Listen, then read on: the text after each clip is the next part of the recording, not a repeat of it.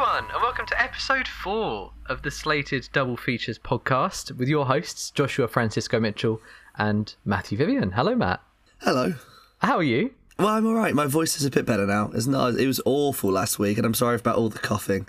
Um, but it's a lot better now. You just sound like a grizzled man now. I do. Yeah, I just sound gruff and sexy. I and we're not releasing any pictures of you, so our audience can imagine the gruff, grizzly man that you wouldn't want to meet in a dark alley. Really. No, you wouldn't. um, but how are you, Joshua? Are you good? yeah, I'm okay, thank you. I have a job starting in two weeks, which is very exciting. I don't think you told me what it actually is. What is the job? Uh, it is a period drama being shot at Pinewood, um, which is very Okay. nice because it's what a film. I'm not too sure. It's for four months, so I would assume so. good. Mm. So it's over the Christmas period, um, and presumably doesn't have any SAG cast in with it being shot over here. Must still be British. I'm So guessing. then, I, yeah. I think I've been very lucky to get on this that dodges all of the strikes happening at the minute. Similarly to you and the Yeah. job you've just got off of. Hopefully, I can get something like that. I've got one day lined up. On Thursday, I'll be working on Doctors before it's cancelled, and that's it. That's really good though. That's really good. Yeah. I mean, you must have a, a little still good to nest egg kind of squirreled away after working for eight months or whatever. So Yeah, well, it's very good because it means I get to do my own stuff. Yeah. but it's still. Please hire me someone.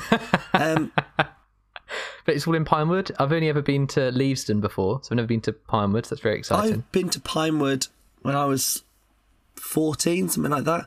Um, just because my dad won like a um, eh, some Amazon voucher to uh, go on a presenting course, and so I went Oh. just because it. Well, he he. He could choose a voucher what it was for, and he chose that because it was a Pinewood, and I was a big Star Wars fan, so we, I went there just to see the sets. That's really And so we did that course, which is quite good. And then we just sort of walked around during a lunch break and just I had a look at all the sets. Wow. And, you know, you can't take photos and stuff. You get kicked out immediately. But I went home and drew them all and showed them to my mates. And so I saw like um, the ruins of like Maz Kanata's castle, and I saw when it was like half polystyrene Yeah, yeah, still yeah. being painted. And I saw the village from the start, which I assumed was Tatooine, but it's Jakku. Um, I saw a few little things. I don't know what they were. I couldn't really identify them. But yeah, it's, that's pretty cool. But that's the only time I've ever been to Pinewood, like 10 years ago. Yeah. When they were filming Force Awakens. So you sent me through some dates for a little something you've got planned very shortly. What's occurring there? Well, um, because I'm working on a feature, as you know, Mayfly, it, it, that's so horrible to edit. We've, we've filmed all of it. We might have to do a little bit of reshooting, but we've um, uh, we just need to edit that. And editing a feature is really hard work when you're not an editor, really. and so On a laptop that can't handle it and all of that fun stuff. But I'm on a second laptop now. I'm on an older laptop, but it's got less on it, so it's not quite as terrible. But it's still a case of you're editing blind and you have to export to actually see what you've just done. That's industry standard though, So it's to not have great a newer laptop and an older Yeah. laptop just to view it on. See, I'm doing that, but I wanted to get something out this year because that won't make it this year. So I'm doing a little short. I'll keep you updated. Should be a fun little thing. Josh will be working on it. I will be. Very exciting little Christmassy. Like a little mockumentary short about elves in the North Pole. I've read the script, it's very funny. Good. That's what we want to hear. Uh, and you said you've casted already. Um, if they're free, then if not, we'll get other people. Sick. as as Ali Keelan coming back. We have. I don't have any plans for Ali, but he really wants to be in it, so we'll sort something out. I He's don't. got to turn up. I don't know who. He might play the dad at the end, maybe. If Ali turns up at the end, can he be my dad? Okay, Can I be his son? Yeah. Is that we okay? can do that. We can do that. We can Sick. make that work. So Ali, we've got this in recording now. Mm. So when it when it happens, or if it doesn't happen, we can take Matt to court. Yeah. Legally, we can sue him over this. Cool. Shall we do this letterbox roundup? Yeah, I think we should drop Letterboxd, and this should just be our our weekly roundup. Okay, don't don't give him a name check. Yeah. We've done we, we've done Letterboxd like the first three. we don't even plug our letterboxes. Well, our accounts. I know, because mine was my name, and then I thought, well, now I work in the industry, I don't want to slag off a film that people I know have worked hard on, and so I changed it to be anonymous. So it kind of defeats the point of us calling it a letterbox roundup if we don't say what my account name is. So this is our weekly roundup. Hmm. Yeehaw! Yeehaw. What have you seen? What have you watched? Um, do you want to go first? Because I've watched one, thing, and I know you've also seen it, and we'll discuss it. Okay, right. Um, what have I watched? I've seen the first episode of Invincible. Okay? Have you seen the first series? Nope. But you've told me before it's really great. Lots of people have told me it's really great. Ali loves it. Yes. I will watch it. watch it. So I'm, I'm sure the majority of people listening have seen Invincible. Um, Amazon Prime uh, animated series based on the comic book of the same name. That's why I don't watch it because I'm not a child. I watch live action things. I watch live action Disney remakes. I do not watch the originals because I'm not a child. I like to watch real three dimensional people because my brain ha- is, has the capacity to to witness three dimension and comprehend what's going on. I don't need to watch flat images. There have been rumors of a film being made of it featuring real people, Okay, I might watch that. but we don't have that yet. Um, but it has Steven Yeun as uh, Mark Grayson, Invincible, uh, Sandra Oh as his mum, J.K. Simmons as Omni Man, who is our, our Superman esque figure.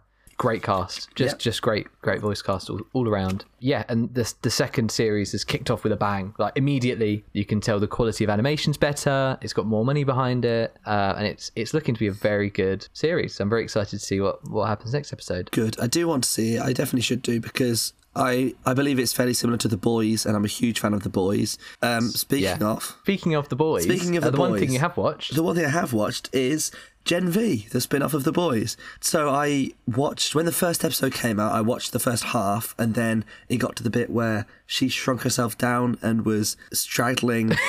and then I was like, I don't want my mum to come in the room. I'm going to stop watching this now. And then I didn't watch any until last night. I was like, let's get back to Gen V. And then I watched the whole series last night and the last two this morning. Great show. Really, really loved it.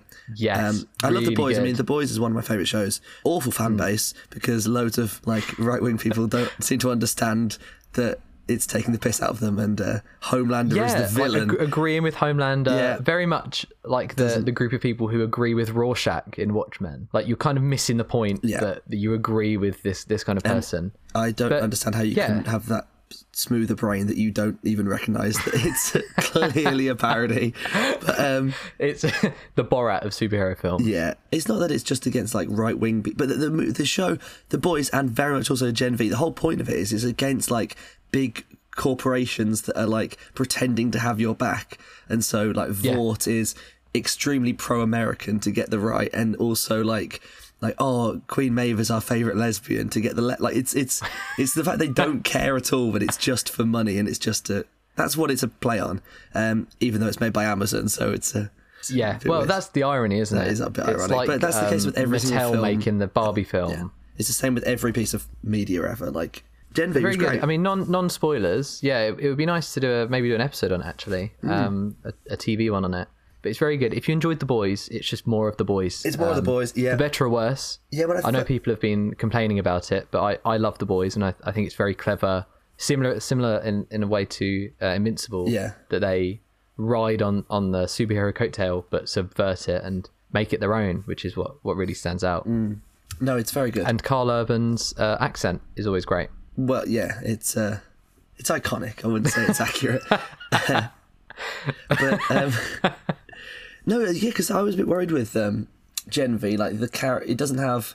Part of the reason I love the boys is I love the characters. I love all the. I love the seven, and I love the boys, and, and you know, obviously they're not in in Gen V. It's just some students, but.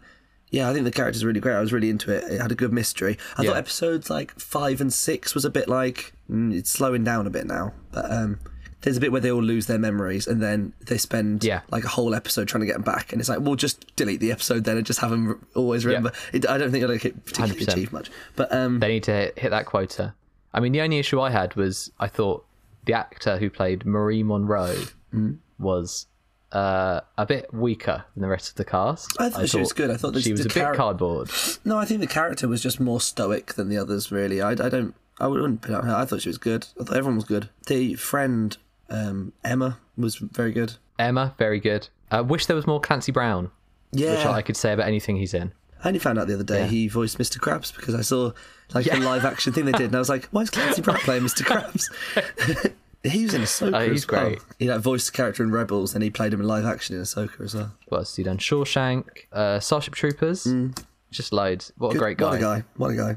No, Gen V, really good. I don't. Yeah, I don't feel like we should spoil it, but um, Yeah, it's great. Like it, it's so bingeable. It's uh, like it's just got 100%. one long story, and it's not. It's not a slow burn at all. It's always things that always happening. It's funny. It's also got Yeah. the sort of the boys' typical sort of um, perverted sort of um, violence and uh, just crazy stuff. Very crazy stuff. from one crazy TV show to to another crazy TV show that's been a bit longer running. Um, I'm also halfway through the final, actual final episode of Attack on Titan. Oh yeah, I heard that exciting. ended. It ended really well. No, I never watched Yes, any of it about halfway through. because, as we as we um, as we said before, I'm not a child.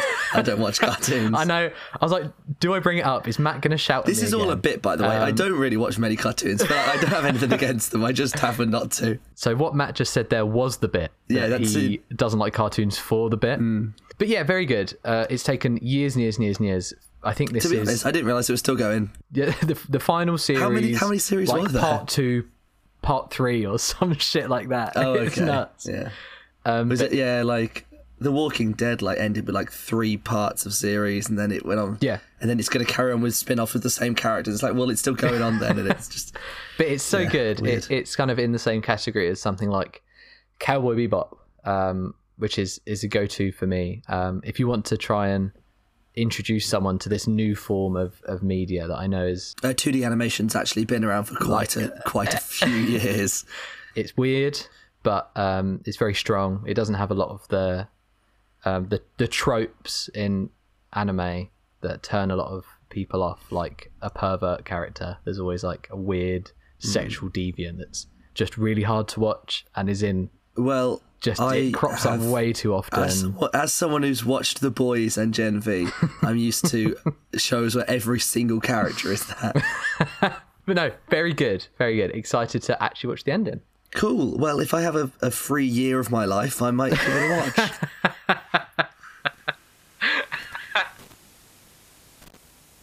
Right, TV recommendations were killer. Um, speaking of, we've just watched a new movie. Um, could you give us a summary of it, please? So we have seen David Fincher's The Killer this week as our as our new Hmm. film. Um, very new, in fact, that it's had a very limited release in cinemas. Yes, and then it's on Netflix on Friday. Friday, yeah. So so we've very much struggled to actually catch this this week, um, but we got there in the end. Killer is about a killer for hire, played by Mr. Fassbender, um, who doesn't have a name throughout. I think he just is known as the killer. He's just called The Killer. Yeah. um, and it starts off with him in Paris, and he he talks a lot, um, and then he tries to do a hit that goes wrong, and that kicks off the the plot. Is him Whoa, whoa, whoa. We're not talking about Le Samouraï yet. We're talking about The Killer. and because he missed, there are repercussions. Yeah, he does. He does successfully shoot the man in the chest in the, in the samurai. He just gets seen because he does it in a very public way. Anyway, let's go back to the killer. and because he missed, uh, there are some very dangerous repercussions to him and his family, um, which leads him on a, a trail of revenge to not only find out who uh, did these things to him that I won't say, but also who set him up to do that and uh, who he can get get back on. Um, Yeah, what did you think? um, it was pretty good. It's, it's not. I wouldn't say it's typically my sort of film because I. So it, it's you know there's not really any hu It's pretty. It's pretty straight. It's pretty. Um, just like serious action and serious sort of drama with um, behind the scenes organizations and people being all serious like that sort of John Wick and also like loads of action loads of things like this aren't really my sort of thing um, and just like macho characters and uh, but it, it was it was it was, it was pretty good but it's not like I said it's not something I would ever watch if I weren't forced to do a podcast episode of it you know what I mean Yeah. what did you think Yeah, I can see that. I mean, it is it is so well directed and so well shot. Oh, well, of course, it's David Um, Fincher. it Yeah, is- it that's part of why you, you're going to get something Fincher. out of it. Um, Like Mank, I hated, but I thought it looked stunning. yeah. So so David Fincher, uh, obviously Fight Club, Seven, Social Network. Uh, Matt's Yeah. favorite film, Mank. Um, it's Yeah. based on a French graphic novel series by the same name, The M is upside down. uh, and adapted by Andrew Kevin Walker. Uh, the DOP Hmm. was Erik Messerschmidt, who did Mank. I thought the lighting of the killer was boring as hell. The lighting of the killer. really- I thought it was really dull looking. I wow, I had a note about that. I was going to say that there were some scenes that I was like, "That's really cool." Oh, it looks cool. the the scene that Hmm, comes to mind is is the one in Florida. So we're not going to spoil why, but the one in Florida where he goes to see the man about the dog. Um, Yeah. I was going to say that, that was lit just enough that you had enough information as an audience to understand what was going on that Yeah. really set the tone and made use Yeah, of I those like those practical in scene lights. So like there's a telly that they use as, as a way to light them for a bit, or there's an open door Hmm. into a bathroom that then gives them a bit more light. That you're kind of messing Yeah. around with sources in the house rather than just being lit. Just that is on. very clever, actually. That's true.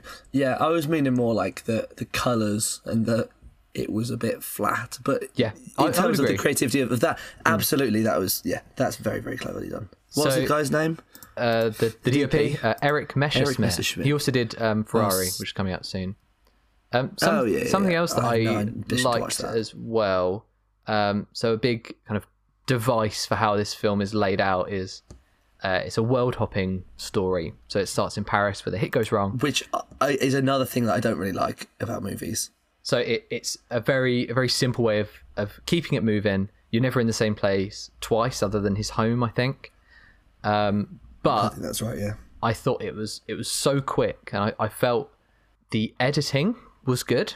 I f- thought that uh, it was done by uh, Kirk Baxter, who's done Gone Girl, Social Network, Mank. So just another like Fincher classic, um, and I Yeah, think that showed. I I don't think there was any time wasted. What he wanted think on screen was what was shown. Um, but like you how said, many places did he? How many places did he go? It was like Paris, Dominican Republic, uh, Florida, New Orleans, New Orleans, New New York at the end, wasn't it? um, yeah, I think so. Chicago. and then and then back so to the goes- Dominican Republic. But similarly to the to the second film we're going to talk to, I I talk about um, it was very simple.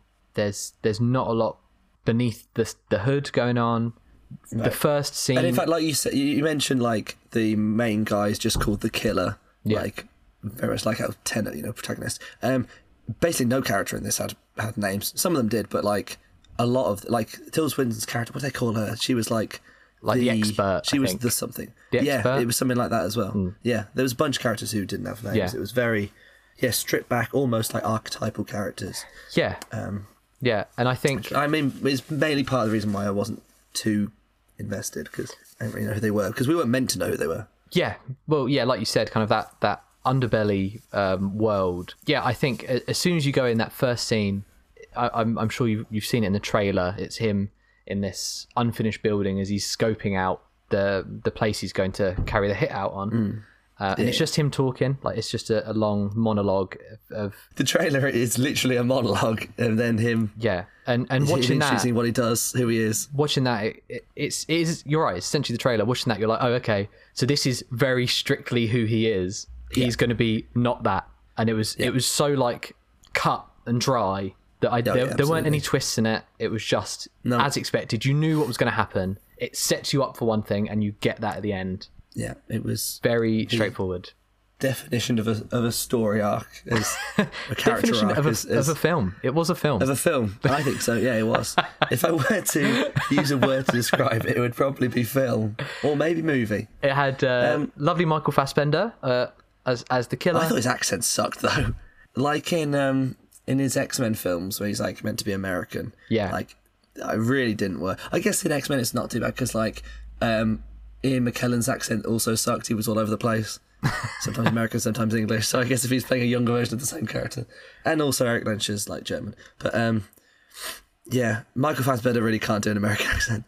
There, there weren't really any any co-leads, anything like that. It was literally just him. No, and as he bounced from place to place, he'd, he'd he'd meet a person, and then he'd meet another person, Yeah. and meet another person. Yeah, um, wish there was more Tilda Swinton. I know she's think headed in this, every movie. but yeah, yeah. Uh, Tilda Swinton's in it for maybe two scenes, uh, one Hmm. sequence, and then she doesn't come back again. And it's towards the end of the film, which is a shame. She doesn't even play the big bad. I thought she would do. Mm. From the, I thought there'd be like a twist that she was That she was the killer. that she was the killer all along, and hitting Michael Fassbender hadn't actually killed anyone. now there's a there's a movie like That's a twist. uh, he, he thinks he's a hitman, but it's all blanks and like he hasn't actually killed anyone. They're all Ah, alive. He's the full guy. I don't know. Yeah, yeah, that wor- That's it. There we go. So Done. David Fincher, bill us. Movie, movie, movie. Let's talk about spoilers. Let's talk about spoilers. Um, right. I might as well just say now, I haven't actually watched the movie. I knew you hadn't. So I've, I so knew don't you spoil had it because I'll watch it on Friday. Um, it, it wasn't showing anywhere in Birmingham. Um, it was once and it wasn't free to go. It's out on Friday. I will watch it and I'll give my view, my thoughts on it. So what I was gonna do was I got up Chat GPT and I was gonna type in all your questions and give an answer. And so the first thing I asked was, "What do you think of David Fincher's new film, The Killer?" And it just said, "I apologise, but my knowledge was last updated in 2022, so I don't have any information on it." So I'm really sorry. I knew we needed to record the podcast. I was going to watch it like yesterday and today. It's the nearest place it's showing is Dudley, and I don't want to drive all the way to Dudley to watch a film that's out in on Friday. Dudley sounds scary anyway, so I don't blame you at all. It's uh, So welcome to our new our new segment called uh, Joshua Reviews. Uh, so you. sorry for betraying your trust. Um, but it sounds like a good film, yeah, it's okay. from what I've heard. Um, the a- trailer was all right, A lot. but like I do stand by the sentiment of it doesn't look like my cup of tea. But I will watch on Friday. I And yeah, episode five, I will say what I think. it is it is a David Fincher film, um, but Hmm. not one of his strongest films. I just don't think there's enough going on for it to be I've held heard, to I've such heard a barely anyone talking about it. Yeah. Like all the rest of his films, apart from I think there's one which I can't even really remember much about, and then every single other one he's ever done is like iconic. Yeah. like one of the biggest Yeah, movies yeah, ever. yeah. And this doesn't seem to be that. So this is his second feature in a four-year exclusive deal with Netflix. Um, so that's why it's Hmm. been such a struggle to actually see it in the cinema, which is a shame um, because I think it does. I do like how cinema. Netflix makes sure they do like some theatre release. Um, but yeah, no, it is a shame. Like Killers of the Flower Moon, I'm very Um, glad. I mean, that's Apple, but I'm very glad they still, even though they're a streamer, were like, I know people want to. There's there's an audience for this. Like, let's do it. Definitely. But this was really hard to see. I th- I think it, it definitely wore its inspirations on its sleeve. Uh, the first scene, uh, which I'm I'm sure you'll agree uh, when you see it, is, is very Rear Window. Um, so it's it's him overlooking this courtyard in Paris um, onto a hotel, um, and it, because it's him sat there and zenning himself and getting ready for this hit. He he does Yeah. kind of he looks into different windows and sees people having sex and people smoking and people going about their business. So it's very voyeuristic. Maybe I'll watch this movie then. yeah. um, and it, it all sets it up uh, as as I said. It's it's that monologue from the trailer. So he's yeah. kind of checking I his very heart much got the impression and, that would be the opening of the movie. and he's like, you need to never be invested, and your heart Yeah. rate needs to be lower than sixty BPM. Which at the the end of the, The film, he's like like, 100. yeah, he's taken the the Fitbit off, and it's all personal, and it's it's completely against what he verbally told us at the start of the film. Yeah, yeah, yeah. Um, Were they mentioned in the trailer like something like I don't know, he had like a girlfriend or something. They did something too.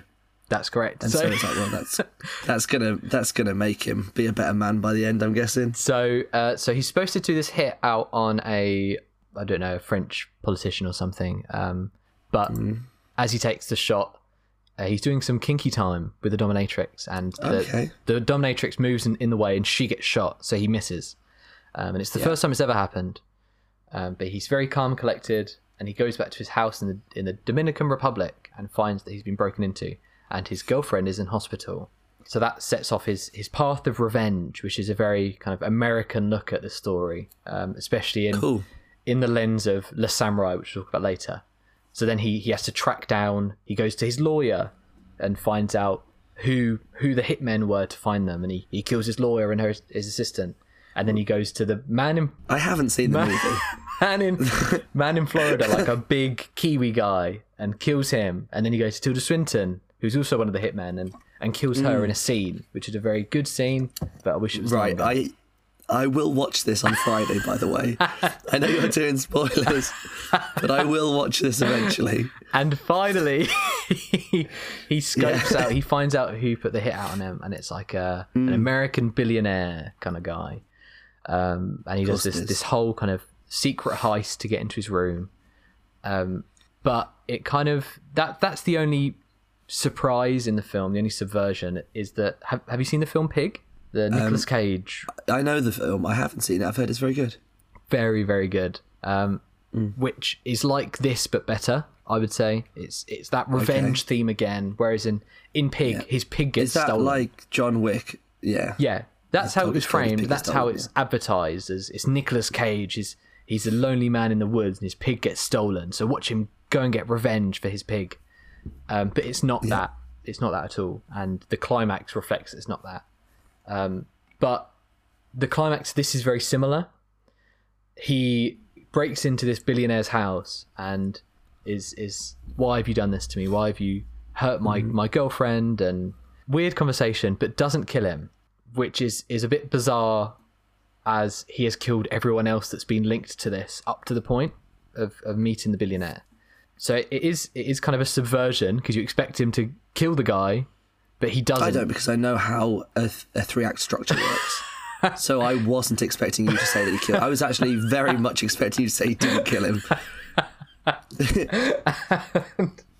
and I kind of I thought about it afterwards. I, I don't understand why he didn't kill him. I'm sure next week you It's can tell that's me your that's thought. how the third act works. Yeah, but the third act movie, is- so they have to change their mind. is the climax to kill him to get to get revenge. That's the that's the point of the film. That's like the John Wick structure. I suppose, but if his character is about redemption, it, it isn't about redemption, and that's what you'll see. It is purely revenge. And Okay. I don't know if he doesn't kill him because he is a professional hitman, and the guy, like the billionaire, is a client. Whether he's still being professional, wants to stay in that world. that might be it. I'm I'm not too sure. Well, I can't help you on that. Uh, the performances were were okay. I thought Fassbender didn't have a lot to do, as I'm I'm sure you've seen in the trailer. He plays a very zen character who's very professional and like isn't fazed by anything. Um, so that's it's kind of very Frozen. very. I'm frozen, You're back. Sick. You're back now. and and he was frozen in his performance as well. um, like he he doesn't blink on screen at all, and to kind of get Oh. that that like unnerving, otherworldly kind That's of what everyone does when they want to. I know. when they want to seem weird, they just don't blink. I know, and you you But famously don't blink just naturally. I only blink. I blink loads to make sure people trust me. You you just I- have your eyes closed the entire time. Yeah, I, I don't even open them because I want people to know that I can. I don't want to. I don't want to stare at them. I don't want to be rude. If someone looks at me, I do. n- I never look them in the eye. Quite often, keep my eyelids completely shut. Yes, that's what he did. I thought he was I thought he was very good at the physical side. I don't know how much of it was Mm-hmm. stuntman and how much of it was him, but But I don't think. like he sold Yeah, the part, the the weird weird serial killer bit. And I thought it was a very good uh, I know it's hard to do a, a modern take on like a hitman because he, he touches on it at the start. He like you're always seen by everyone, so it's not like in Le Samouraï where you can just do Yeah, a couple of train counter. swaps and and you're away from the police. You're being seen by everyone all the time, um, and I like that they they address that in the first scene. I don't like how in these movies no one ever wears disguises. I want to see like a movie like this where everyone's just in like mad disguises and you don't even recognize the same actor. What like They never do that. like the mask you pull off in Mission Impossible, yeah, but like one that's actually in any way realistic. like a like a Groucho Marx, Groucho uh, Marx. like big nose, moustache, and glasses. Yeah, that's what I want. Yeah, that's exactly what I want. But I want like you know Tilda Swinton in um, Suspiria, which is an old man. yeah, yeah. That's Like what I, that. I want a, a hitman who's like Tilda Swinton, but an old man. And then you're like, oh, there's this old man character just murdered someone. Oh, look, it's Tilda Swinton murdered someone. And then you're like, well, hang on a minute, this is the same person. And it's and then it's That's Tilda I. Swinton. I don't just want, the Bob Dylan film. Was that her? yeah. No, it's Cate Blanchett. Oh, but like, but um, that's what you need. Like, I don't like how in all Hitman movies and all these like, and John Wick, like he always fights in a suit. He it doesn't make like sense. It's really hard to fight in Yeah. suits. This is like they have to look cool and like in a costume and all this. Like the bloke in La Samouraï was the most suspicious looking man I've ever seen in my life, but he has to look cool in, in the Hitman costume. Have you seen? I think you want- should leave. Um, I've seen the first episode. Is What you're referencing with the um, The the one where he's, that's in the he's doing like a prank show, does some Yeah. some shit name, and he goes into a mall, and they're like, "Hey, go over to Oh, that seen table and no. knock over the the tray of food." And he's just got so much like fake fake head, fake Oh. muscles, something like that. Maybe you just blend in. Yeah. I just want to see someone who is actually good at their job in one of these films. I don't want to see someone who just is there to look cool and whatever because it's not cool. It's cool to sneak into somewhere and the audience doesn't even know where you are, and then Yeah. whoa, you've killed someone. Yeah. What? How's that happened? Yeah. Don't know. It do, it tries very know. hard to make Fassbender cool in this. Yeah, well, I don't find people who kill people cool. I think they're bullies. I think that's quite mean of him. I think they're squares. I don't think we should be glamorising it. this is Fassbender's first uh, or, or most recent film that's been released since Dark Phoenix. Uh, what a shame. Really? Yeah. Dark Phoenix was shit. that was like 2019. That was ages ago. Well, the I know the, 2018, I think. the It was a long time Waititi film was recorded, wasn't it? The football one, but that hasn't come out yet. Oh, but that was filmed, yeah, like five years ago. Hmm. And uh, always a great sign when they take that long to release a film. And and you love football as well, so I know you'll be like our It's resident pundit thing. when we when we watch it. Yeah. Did you Yeah, see the game. I love- the other day? Actually, The ludicrous display. I did, yeah. Well, I did. Yeah, the trouble with Arsenal is they always try and walk it in. what was Wenger thinking bringing Walcott on in the ninetieth? Having Ludicrous. laugh. But that I think that's that's all I all I can talk about for the killer. Anyway, um, I, I, That's gave, certainly all I can talk about. I gave it four stars. Four stars, well done. Um, I will do a very brief review at the start of next Sick. episode. That'll be your your pers- your your weekly roundup next week. It will be. My weekly roundup will be the killer. Right, I'm just going for a wee. our, our exquisite pairing this week, like a Mm. like a fine wine to a lovely cheese, uh, is the French film from sixty Something, that's for sure. 67. uh, is Le Samouraï. Mm. Um, Matthew Vivian, what's the plot? Well, I have actually seen this one. Um, so let me tell you the plot. So, the most suspicious looking man ever, a bloke dressed like the incognito tab, like he he is a hitman, right? He lives in an empty apartment with just a bird in a cage, which is a bit weird, but never mind. Um, he goes. To, he's told like, yeah, kill this bloke who has like a, a nightclub, I guess it is. It's more like a bar, really. Um, But it's a French one. But it's, it's not just any bar nightclub. It's a Yeah. French bar nightclub. so everyone's smoking. Um, so he, he walks into it's really bit busy, like you know, it's fully open, and not that mm, could have been more busy, but it was like quite busy, and he well lit, the lights are all on and everything. Um, he walks in dressed like Inspector Gadget, walks straight to the back, the staff only area. He walks into the office, and he says, all right, how's it going? And then he shoots the man in the chest loudly, no silence, just blasts the man straight in the chest. And then he walks out the office, and then he's surprised when someone is walking right next to him, and they look each other in the eye. And then he just slowly walks away, and she's like, "Well, you clearly just killed that man." Um, anyway, he just walks out. A barman spots him too. A few people spot him. He just walks out the room looking monumentally guilty, and the police uh, investigating it. And so they round up loads of blokes in like trench coats and hats, and uh, he's he's one of them. Uh, this is a very long summary. Uh, it's basically just him trying to not get caught, and also the people who hired him to do that hit are trying to get hit on him now, so they don't, he doesn't like squeal. Um, Sick. and it's just him trying to trying to get out of his problems. Yeah, so it ends up with him not only being chased by the police, but being chased by his employers. Mm. Um, all while uh, being French and in France. Yeah, So whipping out all these an and lars. Like I didn't understand a word of it. Uh, that's a very good summary. I really liked it. Very, I very good too. film. It was good. Whereas uh, I think the the killer is simple to a to a detriment.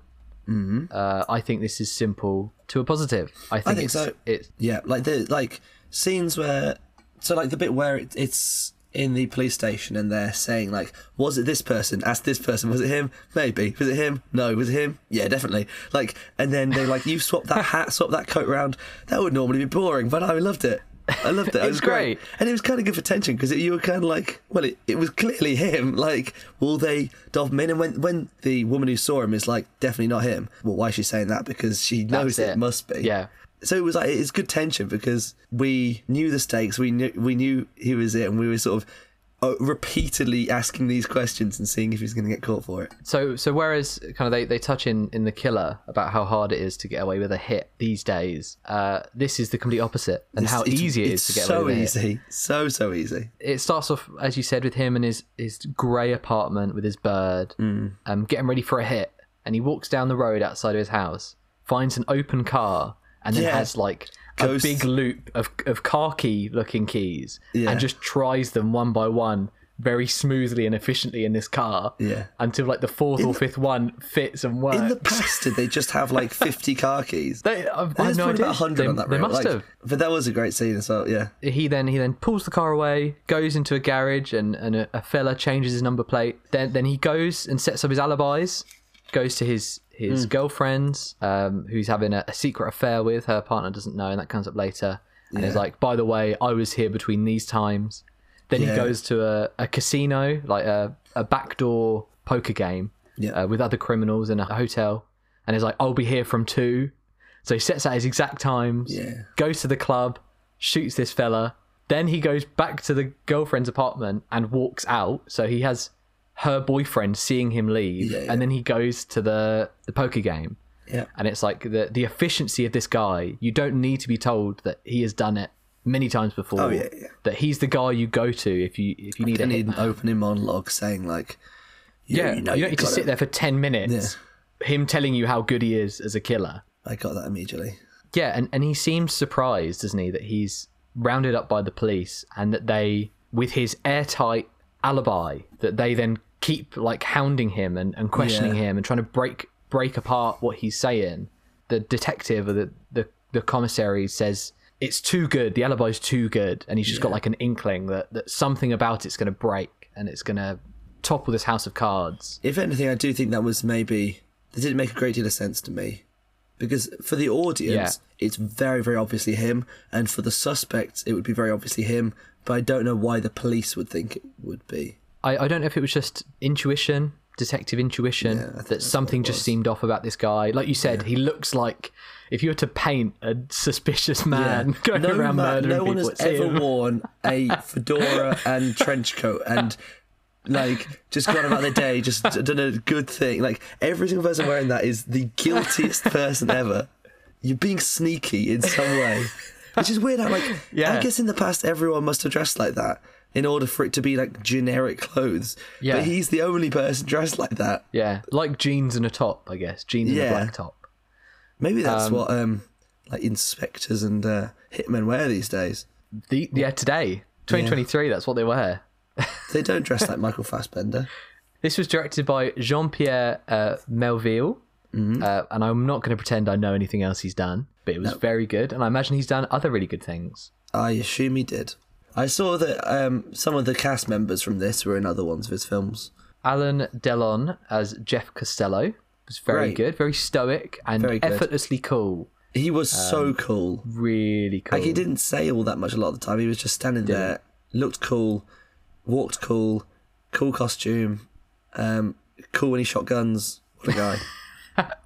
The things he said were cool as well. yeah, Like uh, when he's being interrogated by the other hitman in his room, Hmm. and the guy's like, uh, "So, so what do you think? Are you going to take this next job?" And he's like, "I don't, I don't talk to people with guns in my face." yeah. And he says, And "What then is that a rule?" No, it's a habit. And then he just knocks him out. he has him. Um, but he was very good. I thought the the head detective was very good as well. The the two leads, Francois Perrier, and I thought uh, Cathy Rosier uh, as the the pianist was very good as well. Yeah. The what? The what? Pianist. Oh, Don't don't be so rude. This is for families. but yeah, good film. Very well shot. very well shot. Like it wasn't like flashy or anything. It was just like wides. Yeah, a lot of zooms. Yeah. Um, but it's it's not surprising that this is held at, at such high regard by a lot of directors. Mm. Um, this clearly clearly inspired the killer, like even down to the the wearing a stupid hat to blend in. It what it does, it does so well and so effortlessly. Even the small steps it makes to raise the stakes and change the story. So Yeah. you start off with with the hit, and then it goes into like the the police procedural, and you're then introduced to the the head detective and Yeah. kind of get an understanding for his character. then it goes on to him, uh, onto Jeff Costello, our our samurai, being followed, and it's kind of a bit a bit paranoia and him being bugged. Yeah, I love Then it goes that on stuff. to him being hit on by by the the people who hired him. I loved um, the final act, like when he's trying to escape, and they've got like hundreds of of undercover people trying to find him, like Yeah. putting on their um, uh, transmitters, like when he's on the train and trying to escape, and then he, Yeah. that that's all really good. And then in the end, he goes back to the club. even down to to small little character moments like uh, the scene where the detective goes into his girlfriend's apartment and starts smashing the place up. Yeah, and is, is trying every trick uh, under the sun to get her to admit the alibi was false or Yeah. um, the the pianist where her loyalties lie. Has she been paid off by by the hitmen? Is she working with the police? She clearly saw that he was the one that killed the the club owner. So why didn't she say anything? And i know they have a couple of meetings about that and it's you're never quite I, sure yeah, where you lie I, I don't think we ever really got. yeah i know he calls her towards the end but she doesn't answer Yeah, um, and then he, he goes back to the club and the police are there waiting for him um, so i, I kind of got the feeling that she was in on it with the police from from the start or yeah. um, something like that But I- I, whether don't see why she the- just say right away, like, yeah, it was him. yeah the detective knew that the alibi was too um, was too tight so wouldn't get away with it so had to make this elaborate plan to follow jeff costello and, and knew he was going to end up at the bar one little moment at the end that i thought was beautiful Mm. and was so subtle was when he hands his hat to like in, into the cloakroom uh, and then he gets handed a ticket to collect it afterwards but he just leaves the ticket Yeah, on the side leaves it, and yeah. then goes in like what what a great way That was good. it's just so so subtle and so smooth. He's not coming back. Yeah. He knows what's going to happen there. Great. Yeah, he didn't even have any, any bullets in his gun at the end. He didn't. He didn't. He knew that his his time was up as Jeff Costello, the samurai. Silly name, Yeah, I think this film should be cancelled for cultural appropriation. right? Uh, what we, what are our ratings? Do you have any more to talk about? Because I feel like as much as I like the film, I don't have a great deal to say. Yeah, go and see it. Um, Oh, I it's definitely very very it. good. Yeah, it's really very very good. Uh, I gave it five stars. I gave it four. Big five. Um, Four still very good. I know we joked before we called about an American remake because it's all it's one of those bloody foreign films. You got bloody do Bloody- reading for this one. Um, but it has been remade twice, and one of them was John Woo's The Killer, Oh, that's a very which I haven't original seen. name. A couple of the muddy story beats that we've we've mentioned, I think would would probably be cleared up on a rewatch. I think so. Um, I think it's just subtleties because it is so subtle. Mm. A lot of the beats that it, it has, um, that I think we would kind of pick up on that on a second view in. But so good. Please go out and watch it. Very good. Uh, and no samurais in it, as a disclaimer. Zero. Yeah, no Um, Japanese people like- whatsoever. Everyone's white. It's like you know the the the, the couple that tried to sue the, the director of Drive because it, they went to go and see it at the cinema and didn't feature much driving. Speaking They're of Australia, like, I was thinking you, false you're going to say that um, that people are trying to sue for yesterday because Ana de Armas Oh, is yeah. in like two seconds of the trailer and they cut that scene from the film. Um, so what would I take away uh, as as a part time filmmaker, Hmm. as an amateur filmmaker? I would take more from the samurai, as I'm sure millions of other directors have before. Yeah, it's just so it's so confident in what it does it's so subtle a lot of the the points it has to make um, and it's not overloaded with dialogue what No. what is said is is what needs There's to be said no like the first 10 whatsoever. minutes it's yeah the first 10 minutes is completely without dialogue and the first line but is it's, it's it's like visual exposition. We learn everything we need to Yeah. learn, and he doesn't It's need great. To say anything. We just see it, and yeah, that's a very very good example of show don't tell. And I think from the killer, I really liked some of the lighting. I loved the silhouette shots. I would definitely carry that forward. That's probably it for me for the, for the two films. Cool. Have you ever made a like assassin film before? Because I feel like everyone when they sort of are a teenager or like in school or something makes like an assassin thing. I haven't, but I know you have. Uh, well, I ha- I so I haven't like directed one, but when I was four, uh, in 2014, I was probably about 15, 14, something like that. Um, my mate George like made one called The Art of Vengeance. I played an assassin who got chased around the Asda multi-story car park, and I also went to a couple of cafes in Bromsgrove. I think one of them blew up. Um, and one of them had like How'd you pay for that? I know, yeah, I'm bloody, yeah. um, it was a visual effect where, yeah, it exploded out and not one piece of debris, not, like nothing blew in the blast or anything, all stayed static. um, yeah, there was a bit with like uh, a hacker where like he, he's got a laptop and he goes like, I'm in.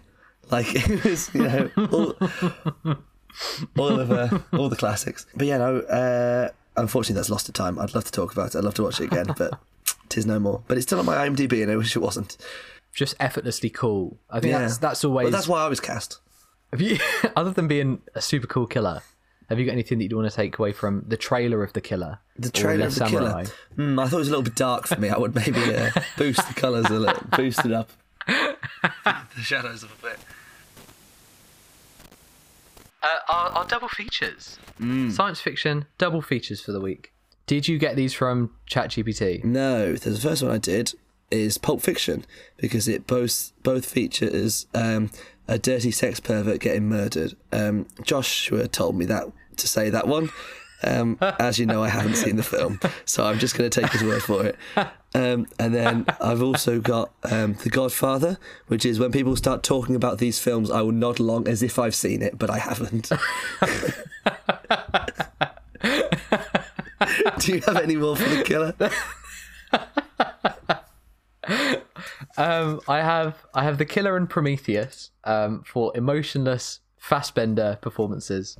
Um, but only one of them features a version of himself teaching another version of himself to finger. That happens when he's teaching himself how to flute in Prometheus. Oh, great, yeah. And uh, I would also pair the killer with uh, 500 Days of Summer because they just love the Smiths. I heard, I heard That's a joke that you will get. I saw the Letterboxd comments for the reviews for the I Killer love saying the the Leather Smiths. Smiths. Yeah. Every song is is the Smiths. So I, I think that only came up because Morrissey is now in Fortnite, so it's now cool to like the Smiths again. Sure, that's why he did it. Um, right, Le Samouraï.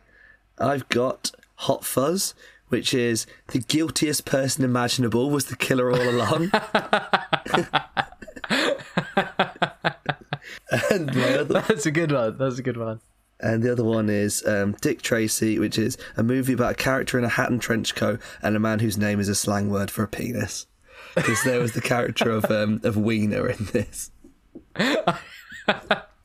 Oh yeah, that poor guy. I'm sure it means something really cool in French. I think they said like Viner or something, but I only got one for the samurai, and that was uh, Le Samouraï and Old Boy, and that's foreign films with bastardized American remake, oh yeah, um, That's which I'm sure you could also double seen bill the those American- two. You haven't seen the American remake of The Samurai? It might be Good. I haven't seen the American Old Boy either, Oh, I have. and I don't really plan on it. It's really not good.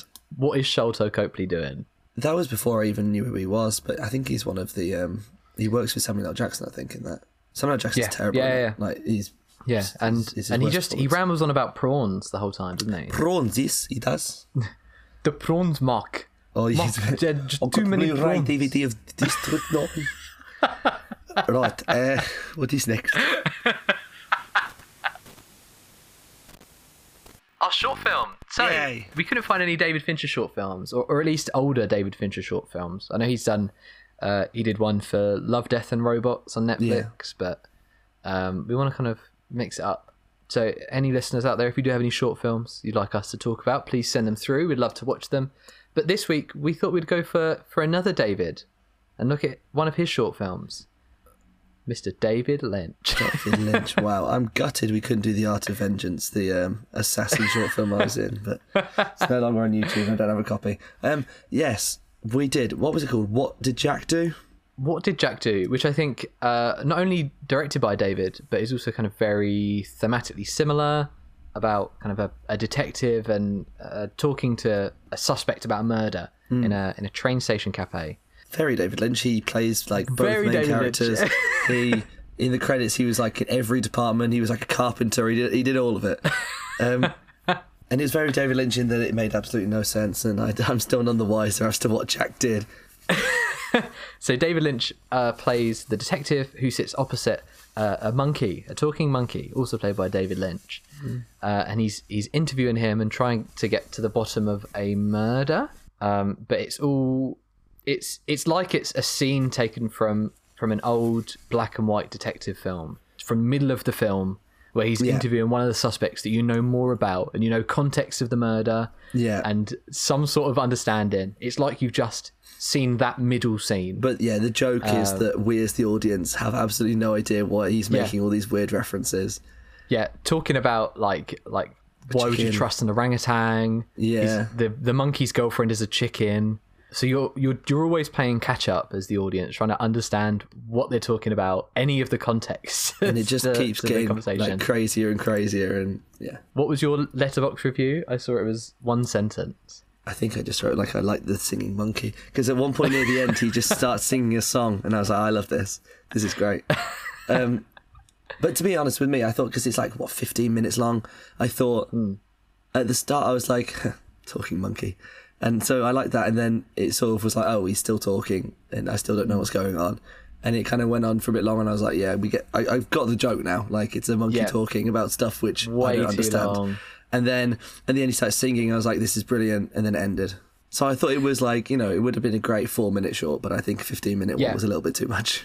I mean, it even comes with with like the the bad sets, bad costumes, awkward mm. pauses in between Oh yeah, yeah. lines of dialogue, like bad. But there's a lot of So- that in, in like David Lynch stuff is deliberately Yeah. bad stuff, like bad CGI he has, and like, and I don't really know why he or just Twin does. Peaks being shit. Yeah. Just, just everything about Twin Peaks. See, I don't actually know David Lynch that well. I mean, we studied um, Mulholland Drive in school, and I've seen it since as well a few times. oh, I Um, love Mulholland Drive. it's pretty good, yeah. Um, and I've seen The Elephant Man. Racerhead. I've seen Eraserhead, but that's it. I mean, I haven't seen Twin Peaks. I Hmm. haven't seen um, his Dune. I will do, but I don't want to get the shit Dune to ruin the good Dune for me. I'd rather watch. Yeah, exactly the same. I want to read the first. book and watch the second one before I, I watch the David Lynch one. And the there's a documentary about a third Dune that was never made. Oh, um, oh God, what's his name? That guy who did that, Jodorowsky. Oh, No, I've heard it's a very good documentary, but I haven't seen it. Because I, I mean, I love Lost in La Mancha. That's a similar sort of um, documentary about a film which didn't work out. Have you seen that? no, what's that about? It's um, Terry Gilliam was making a film called The Man Who Killed Don Quixote, um, with starring Johnny Depp um, and some old French man. Um, and then every and it, the behind the scenes of the film was making was like you know film behind the scenes and like in the offices and stuff and with the auditions and building the sets um, and then every single thing went wrong during production there was like flash floods the um, guy playing Don Quixote like old man um, he had loads of problems, which means he couldn't like ride a horse, or he was always injured. He couldn't, and just yeah. every single thing went wrong with it. And then in the end, it was cancelled. And so it's basically what was originally the films behind the scenes turning into a documentary about how um, when everything goes wrong in film. And we were showing it in in uni. Um, just about like before we did our final year film, saying like everything will go, th- loads of things will go wrong. Hopefully, we'll get to these extremes, but like it's really interesting. I've seen it a few times, and then Yeah. um, years later, like he, that was in like, I don't know when, like ninety five, something like that. Uh, and then in twenty fourteen ish, he actually made the film. It was very different to what he originally planned, but he made like a version of that film with Adam Driver and um, the old guy was played by Jonathan Pryce. Not very good. Oh. It's, it's okay. The, Lost in La Mancha is a much more interesting film than the film he actually made in the end. What a shame. But that's much like Jodorowsky's Dune. Like it's a documentary Yeah. about film that didn't that didn't come about. Um, have you got more to talk about? What's Jack do? Yeah, it yeah, it was it was David Lynch making a David Lynch film. He he's made it. He he very clearly made it for himself. Yeah, something yeah. that he wanted to do. Yeah. It's not like That's all he really does Um, now. He does those weather reports, which are just Yeah, he finds funny his fans find it hilarious. But or like, or David Lynch making quinoa. yeah, Great. Um, yeah, it's not like a, the the other shorts we've seen where they are maybe they're younger directors trying to prove a point and, this and is get old their work out there. This is who's sort of become a parody of established at this director, point. I, I mean, Yeah. because he used to make like really great films that are incredibly surrealist, but they had so much to say. Like you know, um, uh, believe it or not, Eraserhead was his most spiritual film. Um, and also, you know, but that's got a lot to say on like parenting and when you're not ready. Yeah. And um, uh, Elephant Man's got like you know, hu- being human and treating people right, Mm. all, all and Mulholland Drive's Hollywood. Like this has nothing to say really. It's just a man talking to a monkey just a bit silly. and it's Yeah. a bit it's got a bit silliness and the surrealism of, of his his previous work, but it doesn't have any of the depth. So it gives you a Yeah, little I'd agree. But no I more agree. than that. Yeah. If you like funny talking monkey, watch the first couple of minutes and then watch him sing at the end, and then Yeah. you've you've completed the film. I'm with you on that. We didn't get any comments or anything last week, which is quite Oh, right. quite sad. I, I know we have a lot of recurring listeners. Uh, I spoke to a couple in person uh, Mm-hmm. last week, uh, and I know they're kind of on on the nice edge about commenting. Or um, I would like Mm. to promote maybe doing a, a voice recording because we'd like to play some voice note messages. That would be this. That could be quite fun. So if anyone has any voice notes that they can send to either uh, Matt or myself, if you know us personally, or Mm-hmm. um, send it to us on Instagram, we'd love to play it uh, on air uh, Yeah. and and discuss any feedback, any thoughts you have on on our films. Well, uh, Um, I've also been given a couple of recommendations for double features that maybe we Okay. could look at for a special over Christmas. Um, the biggest name I've been given is the Hellboy remake, uh, Okay. featuring David Harbour. um, is it David Harbour, Yeah. uh, famously bad. yeah. Um, so that could be quite a fun that would work. I mean, one I've to never do. even seen the Ron Perlman ones, but I've heard they're much better. They are great. They're so good. I like Guillermo del Toro. I just haven't seen them. I didn't, didn't pull my weight this, this week, but next week I, I I know loads about Marvel. I can talk about it. Week after, I'm Hunger Games Encyclopedia. Let's go. So next week we will be looking at the Marvels featuring the the lovely Brie Larson. So I'm sure we can make some clickbait out of that. Uh, Absolutely. we can get a title or a thumbnail up about how she's destroying cinema or some yeah, shit. How it's know. an absolute wokeathon. Um, we,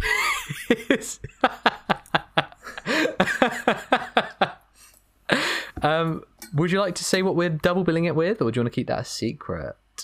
Do you want to do a hint? Give us a line from the film. Gordon's alive. Great, that's, that's really good. That's the plan. I love that film. I've seen it so many times. That'll be the first film we watched on here that I've seen before. Um, so thank you very much, Matt, for, for joining us. You don't have to thank me. I've done nothing for you. And thank, you. you. AI, for, for all of Matt's responses today. Yeah, which they didn't help out at all because Could you ask? Well, could you good. ask ChatGPT what they think of our podcast? I can. Give me one second. I'll see if I still got it open. Right. What do you think of the slated double features podcast?